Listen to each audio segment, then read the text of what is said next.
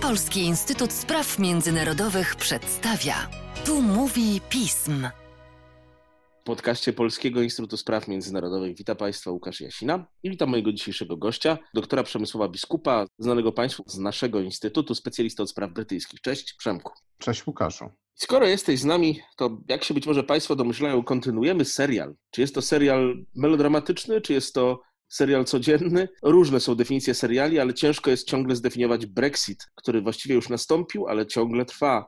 Ciągle trwa też pewna niemożność podjęcia decyzji i ucieka termin zawarcia porozumienia o docelowych relacjach unijno-brytyjskich, o których ty, Przemku, nam już mówiłeś. Jak wygląda sytuacja w grudniu 2020 roku? Blisko ponad dwa lata po tym, jak zaczęliśmy rozmawiać i publikować twoje teksty o Brexicie.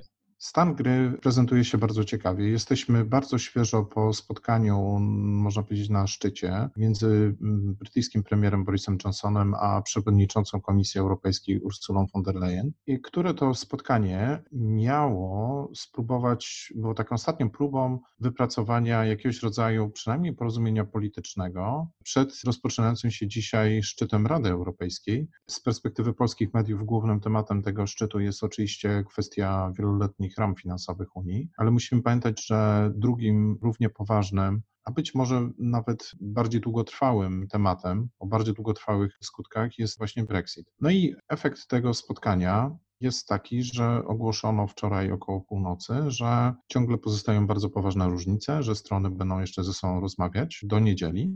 Ale prawda jest taka, że jest już bardzo, bardzo mało czasu na zawarcie tego porozumienia, również później jego przeprocesowanie, że tak powiem, ponieważ okres przejściowy, w którym teraz jesteśmy i w którym większość podmiotów prywatnych, czyli zarówno obywatele, jak i firmy, właśnie jeszcze nie odczuwają e, efektów Brexitu, ten okres kończy się 31 grudnia i zaczyna się nowy okres 1 stycznia, kiedy Wielka Brytania będzie już w pełni traktowana jako państwo trzecie, chyba że zostanie w międzyczasie zawarta umowa o docelowych relacjach.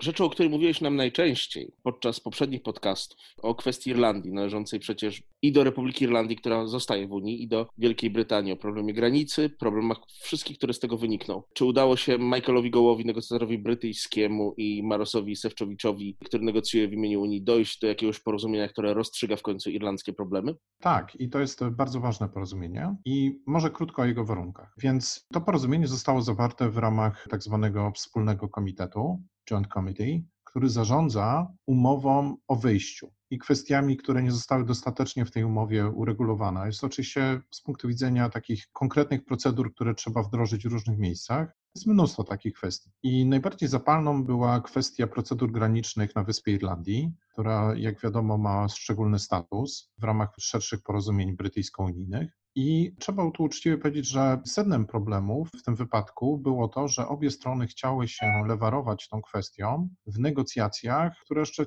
wciąż trwają, czyli tych negocjacjach na temat umowy o docelowych relacjach. To w pewnym momencie skończyło się niestety wprowadzeniem pod obrady Parlamentu Brytyjskiego ustawy o rynku wewnętrznym, która to ustawa miała, można powiedzieć, w praktyce unieważnić czy zawiesić obowiązywanie części z postanowień umowy o wyjściu, która, przypomnijmy, weszła w życie 31 stycznia bieżącego roku. To stanowiło bardzo poważny problem w relacjach unijno-brytyjskich, zarówno na poziomie, nazwijmy to, wzajemnego zaufania, jak i problem konkretny prawny. I ten problem właśnie udało się Gołówowi i Szewczewiczowi rozwiązać. I w tej chwili mamy do czynienia z taką sytuacją, że Unia Europejska ustąpiła w kilku kluczowych rzeczach, to znaczy po pierwsze zgodziła się na zastosowanie tak zwanej lekkiej granicy, bardzo uproszczonych procedur. Te procedury nie obejmą w praktyce znaczącej znaczącej części towarów przepływających między Wielką Brytanią a Irlandią Północną, czyli tutaj Brytyjczycy uzyskali konkretne koncesje na rzecz potwierdzenia tego, że Irlandia Północna jest ciągle integralną częścią Wielkiej Brytanii ale z drugiej strony Wielka Brytania też musiała ustąpić i ustąpiła. Po pierwsze, ta ustawa, o której wspominałem, ona trafiła ponownie pod obrady Parlamentu Brytyjskiego w tym tygodniu. W ramach tych obrad wycofano z niej te najbardziej kontrowersyjne przepisy. A dodatkowo strona brytyjska między innymi zgodziła się na ustanowienie takiego biura technicznego Unii Europejskiej na terenie Irlandii Północnej w celu nadzorowania procedur e, granicznych przez e, urzędników unijnych. Jesteśmy dzięki temu w takiej sytuacji, że gdyby nie było porozumienia na 1 stycznia, tego o docelowych relacjach, to przynajmniej ten protokół irlandzki dotyczący operacji granicy na wyspie Irlandii, on będzie w miarę normalnie mógł wejść w życie i na tym odcinku powinniśmy mieć spokój, co per saldo jest również bardzo ważne dla relacji unijno-amerykańskich i brytyjsko-amerykańskich w kontekście zwłaszcza zbliżającej się prezydentury Joe Bidena. Powiedziałeś o bardzo pozytywnym znaczeniu tego porozumienia dla relacji brytyjsko-unijnych. A czy to jest równie pozytywna sprawa dla samej brytyjskiej polityki, dla brytyjskiej próby uregulowania swoich stosunków z Unią? Bo to są zazwyczaj też kwestie oddziałujące bardzo mocno na wewnętrzne problemy tego państwa. Powiedziałbym, że tak naprawdę tu jest diabeł pogrzebany, bo to porozumienie ono ma swoje dobre strony, ale moim zdaniem może też być oznaką czegoś, co jest w sumie nie do końca pozytywną rzeczą. Mianowicie to porozumienie w relacjach unijno-brytyjskich usuwa najbardziej zapalną kwestię, bez której rozwiązania na pewno nie dałoby się zawrzeć tej umowy o docelowych relacjach, ale jeszcze nie przesądza, czy ta umowa będzie mogła wejść w życie.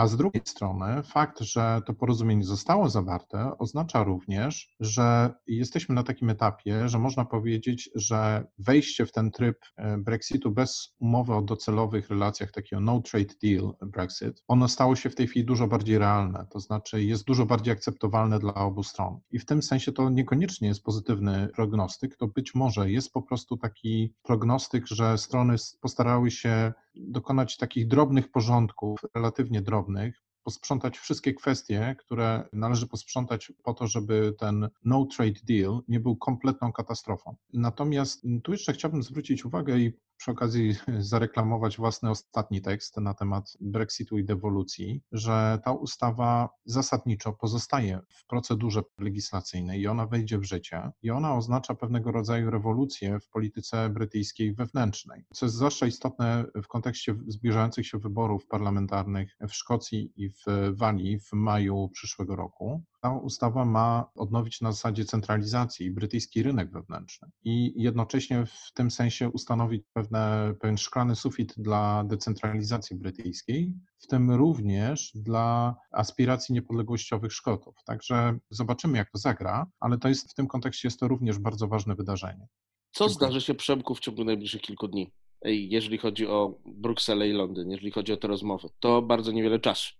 Tak, to prawda. I w tej chwili mamy taką sytuację, którą bym określił, że brak decyzji na obecnym etapie jest już również decyzją. Czyli mieliśmy dosyć dramatyczne, opatrzone takimi, można powiedzieć, bardzo mocną presją czasową spotkanie Johnsona i von der Leyen i ono nie przyniosło żadnych, absolutnie żadnych rozstrzygnięć. Ciągle jest dyskusja na temat tych samych trzech kwestii, czyli polityki konkurencji, kwestii egzekucji czy procedur prawnych związanych z egzekucją tego porozumienia, które ma być podpisane oraz polityki polityki rybołówstwa. I przywódcy, jak wspomniałem, oni dali sobie czas jeszcze do niedzieli na podsumowanie tych negocjacji, na jakieś intensywne rozmowy techniczne między oboma zespołami negocjacyjnymi, ale tak naprawdę, moim zdaniem, to oznacza, że na poziomie Johnsona i von der Leyen najprawdopodobniej już jest świadomość, że tej umowy nie będzie. Jest natomiast jedna rzecz, na którą warto zwrócić uwagę w ciągu najbliższych kilku dni i która moim zdaniem uzasadnia ten nowy deadline niedzielny. Mianowicie jest dzisiaj i jutro szczyt europejski. I musimy mieć świadomość, że